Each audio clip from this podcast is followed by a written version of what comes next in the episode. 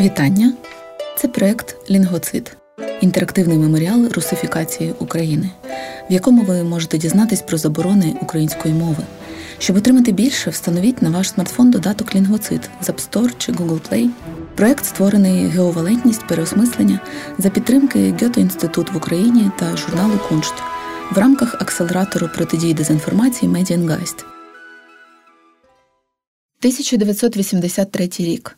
Надбавка вчителям.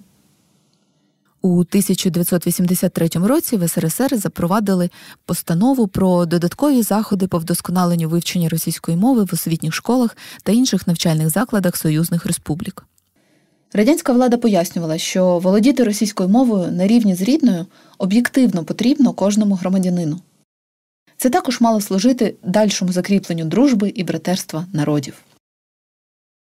Згідно з цією постановою, у кожному місті і районі відкривали школу чи класи з поглибленим вивченням російської мови, збільшували кількість годин вивчення російської мови і літератури.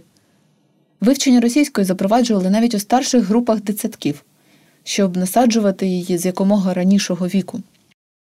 Влада фінансувала науково дослідну роботу у сфері викладання російської мови, збільшила набір до аспірантури за фахом російська мова та література будувала нові гуртожитки для студентів факультетів російської мови і літератури в пединститутах.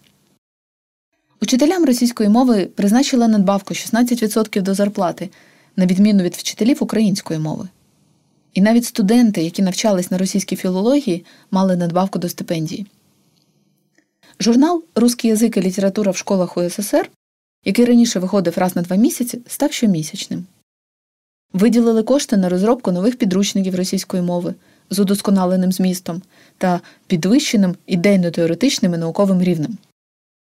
Також фінансово підтримували і інші російськомовні видання, ілюстровані навчальні посібники, методички, словники, художню і дитячу літературу тощо.